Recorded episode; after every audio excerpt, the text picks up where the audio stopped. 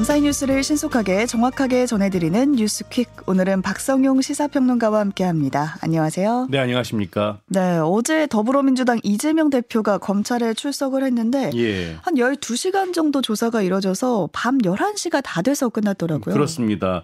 어젯밤 늦게 검찰 조사가 끝났죠. 그 뒤에 이재명 대표 짧게 입장을 밝혔는데요. 음. 충실하게 설명할 건 설명했고 어차피 답은 정해져서 기소할 것이고 조사 과정에서도 그런 점들이 느껴졌다라고 밝혔습니다. 어, 어차피 기소될 거다. 네, 그렇습니다. 그러면서 결국 법정에서 진실이 가려질 것이라고 했고요. 이 제시된 여러 자료를 봐도 자신이 납득할 만한 것들은 없었던 것 같다라고 주장했습니다. 이 검찰 조사에서 이 대표는 미리 준비된 답변서를 내고 검찰 질의에 제한적으로만 답변하면서 혐의를 부인한 것으로 전해졌습니다. 음. 이재명 대표에게 적용된 건 제3자 뇌물 혐의인데요. 네. 이 대표가 성남시장으로 있던 지난 2014년부터 2018년 사이에 두산건설 등 관내 기업 6곳의 현안을 해결해 주는 대가로요. 자신이 구단주로 있는 성남 FC 후원을 요구해서 모두 160억 원 이상을 내겠다는 겁니다. 네. 이 대표는 검찰 측이 기소할 거다 이렇게 예측을 하고 있는데 혐의 성립 여부를 가르는 쟁점을 좀 정리해 주실까요? 예. 아, 이 대표가 기업들에서 부정한 청탁을 받고 대가성 뇌물격으로 성남 FC 후원을 요구했는지 여부가 쟁점인데요. 음. 이 검찰은 관내 기업들이 당시 자발적으로 성남 FC와 광고 계약을 맺을 이유가 마땅히 없었다고 보고 있는데요. 네. 여기에다 기업 압수수색 과정에서 확보한 성남시에 제기할 민원 문건 등을 종합하면 부정한 청탁과 대가성이 인정된다고 판단하고 있습니다. 하지만 이 대표는 성남시 행정을 대가로 관내 기업들의 성남 FC 광고를 요구한 적이 없다면서 부정한 청탁과 대가성 모두 부인하고 있는데요. 이 기업들도 광고 효과가 좋은 성남 FC에 광고비를 내기로 판단한 것이라면서 모두 개별적으로 이루어진 합리적 결정이라는 음. 주장입니다. 이 검찰은 조사 내용을 검토한 뒤에 기소 여부를 결정할 것으로 전해졌습니다. 네, 이 대표의 검찰 조사에 대한 여야 입장도 정리를 해주실까요? 네. 아, 민주당 등 당 지도부 등 50명에 가까운 인사들이 민주당 현장에 동행했는데요. 네. 이 대표를 향한 검찰 수사는 민주당 전체를 향한 정치 공세라고 비판했고요. 특히 윤석열 대통령이 정적을 제거하기 위해 혈안이 돼 있다고 맹비난했습니다. 이 반면 국민의힘은 성남 FC 후원금 의혹을 지방 권력의 토착 비리라고 규정하고요. 이재명 대표를 향해서 수사에 협조의 진실을 밝히라고 압박했습니다. 그러면서 이 대표 개인의 문제라면서 개인이 방어해야지 민주당이 나설 일은 아니라고 지적을 했습니다. 자, 한편 대통령실은 일단 공식 반응을 내놓진 않았습니다. 네, 어제 검찰 조사를 받으러 가는 그 길이 정말 많은 인파로 몰렸었는데 네. 검찰이 기소 여부를 어떻게 결정할지 한번 지켜봐야겠습니다. 쌍방울그룹 비리 의혹의 핵심 인물 김성태 전 쌍방울그룹 회장이 태국에서 검거됐다 이 소식 들어와 있습니다. 네, 그렇습니다. 김 전 회장은 우리 시간으로 어제 저녁 7시 반쯤 태국 경찰 이민국에 붙잡혔는데요. 태국의 한 골프장에서 골프를 치다 검거됐고요. 양선길 현 쌍방울 회장도 함께 붙잡혔습니다. 김 전 회장은 이재명 더불어민주당 대표의 변호사비 대납 의혹 그리고 이 쌍방울 주가 조작 의혹 또 이화영 전 경기도 평화부지사의 뇌물 제공한 의혹, 어, 그리고 불법 대북 송금 의혹 등에 연루된 핵심 인물인데요. 음. 이 앞으로 쌍방울 관련 각종 의혹에 대한 수사도 속도가 붙을 전망입니다. 앞서 김 전 회장은 지난해 5월 싱가포르로 출국한 뒤에 태국과 라오스 등을 오가면서 도피 생활을 이어왔는데요. 네. 이김 전 회장이 입국하지 않자 검찰과 경찰은 인터폴에 적색 수배를 요청했고요. 외교부는 김 전 회장의 여권을 무효화했습니다. 이 검찰은 김 전 회장을 최대한 빨리 국내로 송환하기 위해서 태국 당국 등과 즉시 협의하겠다는 방침입니다. 음. 한편 출산 정책을 놓고 지금 대통령실과 갈등을 빚고 있는 나경원 저출산 고령사회위원회 부위원장 결국에 자리에서 물러나겠다 이렇게 뜻을 밝혔다고요. 네, 그렇습니다. 이 나전 의원은 최근 보건복지부 출입기자단 간담회에서 내놓은 대출 탕감 저출산 대책을 놓고 대통령실과 갈등을 빚어왔는데요. 네. 이 정부 정책 기조와는 다르다는 게 대통령실의 설명이었습니다. 이에 공적 지원을 받는 공직자가 자기 정치를 하는 게 맞느냐는 비판이 나왔고요. 이후에 두문불출하던 나 부위원장이 이 국민의힘 이철규 의원과 비공개 회담을 했고 만남 직후에 언론에 이 대통령실에 사의를 전했다는 사실을 공개했습니다. 음.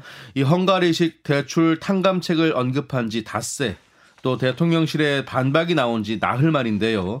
이 나부위원장은 김대기 대통령 비서실장에게 대통령께 심려를 끼쳐드렸으므로 사의를 표명합니다라고 문자 메시지를 보낸 것으로 음, 전해졌습니다. 네. 자 그러나 대통령실은 이 김 실장은 물론이고 윤 대통령으로부터도 사의 표명 사실을 전해들은 바가 없다라는 어. 입장을 밝히기도 해서 혼선이 빚어지기도 어, 했는데요. 네. 예. 자 이에 나 부위원장 측은 정무 수석과도 사의 표명 시점을 논의했고 사회 속에게도 사직 절차를 밟은 것으로 안다고 반박해서 이게 약간 진실 공방 양상으로 흐르는 분위기입니다. 그러게요. 자, 이제 관심사는 나경원 전 의원의 당대표 출마 여부인데요. 사실상 출마를 시사했다는 언론 보도가 나왔고요. 또 한편으로는 이 부위원장직을 유지시켜서 끝내 전당대회에 나서지 못하도록 하려는 것 아니냐 이런 분석도 나오고 있습니다. 네, 앞으로 어떤 결정을 할지 봐야겠습니다.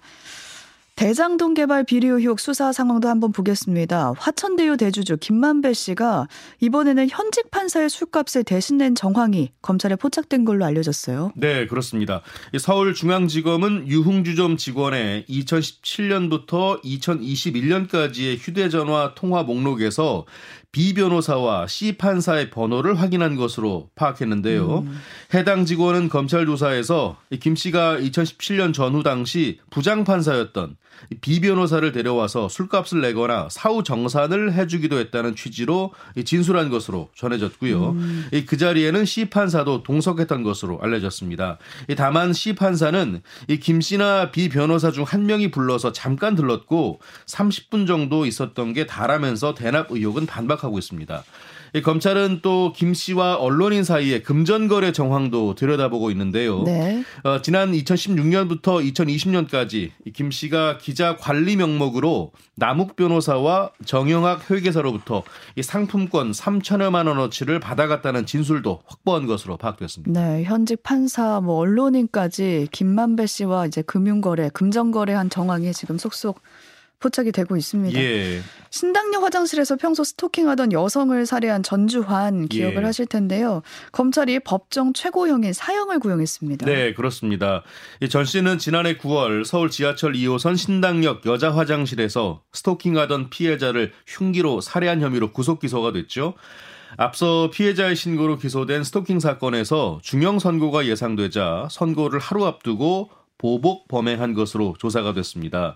이 피해자가 사망한 뒤에 열린 스토킹 범죄 1심 선고 공판에서 전 씨는 징역 9년을 선고받았고요. 검찰과 전 씨 양측이 항소해서 서울 고법에서 항소심이 진행 중입니다. 음. 자, 이런 가운데 검찰이 전 씨의 보복 살인 사건 결심 공판에서는 이 피고인을 법정 최고형인 사형에 처해달라고 재판부에 요청했고요. 이 30년간의 위치 추적 전자장치 부착 명령도 함께 요청했습니다. 음. 이 검찰은 엄중한 책임을 묻고 동일한 범행을 방지하기 위해서 가장 무거운 형을 선고하는 게 불가피하다라고 덧붙였습니다. 네, 우선 검찰은 사형을 구형했다는 소식이었습니다. 예. 경북 구미의 한 빌라에서 숨진 채 발견된 3세 여자 아이의 친어머니가 할머니로 밝혀진 일이 있었는데요. 성모 씨인데 파기환송심이 열렸습니다. 징역 13년이 구형됐다고요. 네. 이석 씨는 2018년 3월 말부터 4월 초 사이에 구미 한 산부인과 의원에서 이 친딸인 김모 씨가 낳은 여아를 자신이 출산한 여아와 몰래 바꿔치기에 빼돌린 혐의로 재판에 넘겨졌죠. 음. 또 지난해 2월 김 씨가 살던 빌라에서 3세 여아가 숨져 있는 것을 발견하고는 경찰에 신고하기에 앞서서요 아이의 시신을 매장하기 위해 박스에 담아 옮기려고 한 혐의도 받고 있습니다. 이석 씨는 재판에서 당시 아이를 낳지 않았고 바꿔치기 하지도 않았다면서 혐의를 부인했는데요. 음. 하지만 1심, 2심 재판부는 유죄를 인정해서 징역 8년을 선고했습니다. 하지만 대법원은 아이 바꿔치기 범행이 입증되지 않아서 추가 심리가 필요하다면서 이 원심을 파기하고 사건을 이 대구 지방법원으로 돌려보냈는데요. 네. 자, 이후 검찰은 이석 씨의 파기환송심 결심 공판에서 1심, 2심과 같은 징역 13년을 선고해달라고 재판부에 다시 요청한 겁니다. 네. 아이를 바꿔치기 했다면 다른 아이는 어디로 갔는지 이게 지금 미스터리인데 DNA 검사 결과는 계속해서 석 씨가 친자 관계라고 나오고 있는 상황입니다. 경찰관이 기지를 발휘했던 침묵의 112 신고가 있었는데요. 당시 전 여자친구를 흉기로 찌른 혐의로 20대 남성이 붙잡혔는데 구속영장이 기각됐다고요. 네, 그렇습니다. 20대 남성 A씨는 지난 5일 인천시 한 오피스텔에서 B씨의 얼굴을 때리고 흉기로 한 차례 찔러 다치게 한 혐의를 받고 있는데요. 음. 이 B씨는 당시에 112에 신고했지만 아무 말도 하지 않았고 전화기 너머로 싸우는 듯한 작은 소리를 들은 상황실 근무자가 긴급 상황으로 판단해서 출동 지령을 내렸습니다. 네, 기지를 발휘했던 거죠. 그렇습니다. 네. 자, 오피스텔 안에서 울던 B 씨는 출동한 경찰들에게 입모양으로만 살려주세요라고 전한 뒤에 도움을 요청했고요. 음. 경찰은 곧바로 A 씨를 검거했습니다. 하지만 인천지방법원은 A 씨에 대한 구속영장을 기각했는데요. A 씨의 주거지가 일정하고 다른 범죄 전력이 없는 점 등을 고려했다는 게 기각 사유였습니다. 음. 이처럼 영장이 기각됨에 따라 당시 현행범으로 체포됐던 A 씨는 곧바로 석방이 됐고요. 음. 경찰은 B 씨가 거부해서 일단 스마트워치는 지급하지 못했지만 주변 순찰을 강화하는 한편 치료비와 심리 상담을 지원할 예정인데요. A 씨에 대해서 구속영장을 다시 신청할지는 검토 후에 결정할 예정이라고 밝혔습니다. 네, 그러니까 체포 당시의 기사를 보니까 층만 다르고 같은 오피스텔에 이제 피해자와 가해자가 거주한다. 네, 맞습니다. 알려졌는데 석방이 됐습니다. 네, 어떻게 될지 한번 봐야겠습니다. 고백을 거절했다는 이유로 여성을 살해하려 한 남성이 경찰에 구속되는 일도 있었습니다. 네. 이 30대 남성 A 씨는요, 지난해 9월 B 씨를 처음 만난 이후로 수차례 구애를 반복하면서 괴롭혔다고 합니다. 음. 자, 그러던 중에 지난 8일에는 광주의 한 숙박업소에서 어, B 씨의 목을 졸라 살해하려 했는데요. A 씨는 범행 당일 구애에 실패하면 살해할 생각으로 B 씨를 부른 것으로 드러났습니다. A 씨는 B 씨에게 구애하면서 사귀어주지 않으면 죽이고 나도 죽겠다라고 말한 것으로 조사가 됐는데요.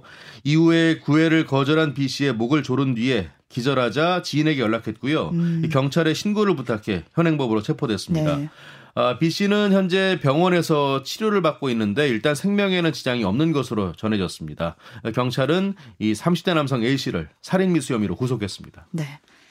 부산의 한 사립초등학교가 새 교복 가격을 한 벌당 100만 원대로 책정을 해서 논란이 되고 있어요. 네. 이 부산 중구의 A 초등학교와 학부모 등에 따르면요. 이 지난달 말 이 학교는 재학생과 입학 예정 신입생 학부모에게 음. 2023년 새학기부터 기존 겨울 교복을 교체한다는 공문을 보냈습니다. 비싸도 아무리 사립초라도 한 벌에 100만 원은 너무 비싸잖아요. 그렇습니다. 자, 가, 가격을 좀 보면요. 음. 어, 통상 가격을 훨씬 뛰어넘는 금액이었는데 학부모들이 놀라움을 금치 못했다고 합니다. 자, 75만 원짜리 재킷을 비롯해서 바지, 원피스, 셔츠 같은 이렇게 반드시 입어야 할 필수 항목 교복만으로도 남학생의 경우 105만 원, 여학생은 107만 원이었습니다. 아. 이 통상 사립 초등학교의 경우 겨울 교복비가 22만 원에서 28만 원 정도라고 하는데요. 어, 더군다나 A 초등학교 역시 직전 교복의 가격은 28만 원 정도였습니다. 오. 어. 이 고급 원단을 이용해서 유명 공방에서 개인 맞춤형으로 제작하다 보니 교복비가 올랐다는 게 학교 측의 설명인데요. 야, 올라도 올라도 너무 올랐네요. 그렇죠. 자, 학부모들의 민원이 잇따르자 교육 당국 관계자가 해당 학교를 방문했고요. A 초등학교는 이달 중순쯤에 학부모 간담회를 열어서 의견을 듣고 교복 가격 문제를 최종 결정할 예정이라고 합니다. 네. 갈 곳 없는 유기견을 입양해서 상습적으로 학대하고 잔인하게 숨지게 한 20대가 있었는데 구속이 됐습니다. 네. 20대 A씨는 2021년 1월부터 2년간 자 춘천 시내에 있는 자신의 집에서 유기견을 상습 학대한 혐의를 받고 있는데요. A 씨의 범행은 지난해 12월 초 유기견의 임시 보호자가 A씨의 행동이 의심스럽다고 판단해서 음. 경찰에 신고하면서 드러났습니다. 네. 앞서 유기견 임시 보호자가 A씨로부터 분양받은 유기견의 소재를 물었는데 음. 이에 A씨가 몇 시간 만에 잃어버렸다면서 미심쩍은 대답을 한 겁니다. 아, 입양을 했는데 바로 잃어버렸다? 네, 몇 시간 만에요. 음. 어, CCTV 추적과 탐문 수사를 진행했는데 경찰이 A씨가 새벽에 개를 강제로 끌고 외진 곳으로 가는 모습을 확인했고요. 압수수색을 통해서 개에게 고통을 주거나 죽음에 이르게 하는 장면이 고스란히 담긴 영상도 확보했습니다. 아, 네. 이 조사 결과 A씨는 총 8마리의 유기견을 입양해서 학대를 일삼았다고 하는데 이 태어난 지 얼마 되지 않은 유기견에게 물과 사료를 주지 않거나 발로 차고 던진 것으로 드러났습니다. 경찰은 동물보호법 위반 혐의로 A씨를 검찰에 넘겼습니다. 네, 탄식하는 댓글이 많더라고요. 네. 대형 통신사인 LG U+에 무려 18만 명에 달하는 고객 정보가 유출됐다. 이 소식이 들어왔어요. 네. 아, 국내 이동통신사 LG U+에서 이달 초에 해킹 공격으로 고객 18만 명의 아. 개인정보가 유출된 것으로 확인이 됐습니다. 네.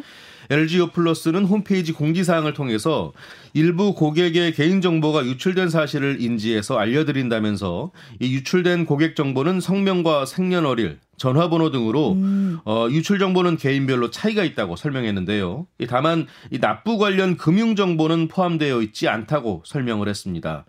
또 유출된 정보는 18만 LGU 플러스 가입자 정보이고 개인별로 문자와 이메일 등을 통해서 알리고 있다고 전했는데요. 네. LGU 플러스는 이, 이런 정보 유출 사실을 한국인터넷진흥원에 신고해서 현재 원인과 피해 범위를 조사하고 있습니다. 네, 오늘 여기까지 살펴보겠습니다. 박성윤 평론가와 함께했습니다. 고맙습니다. 고맙습니다.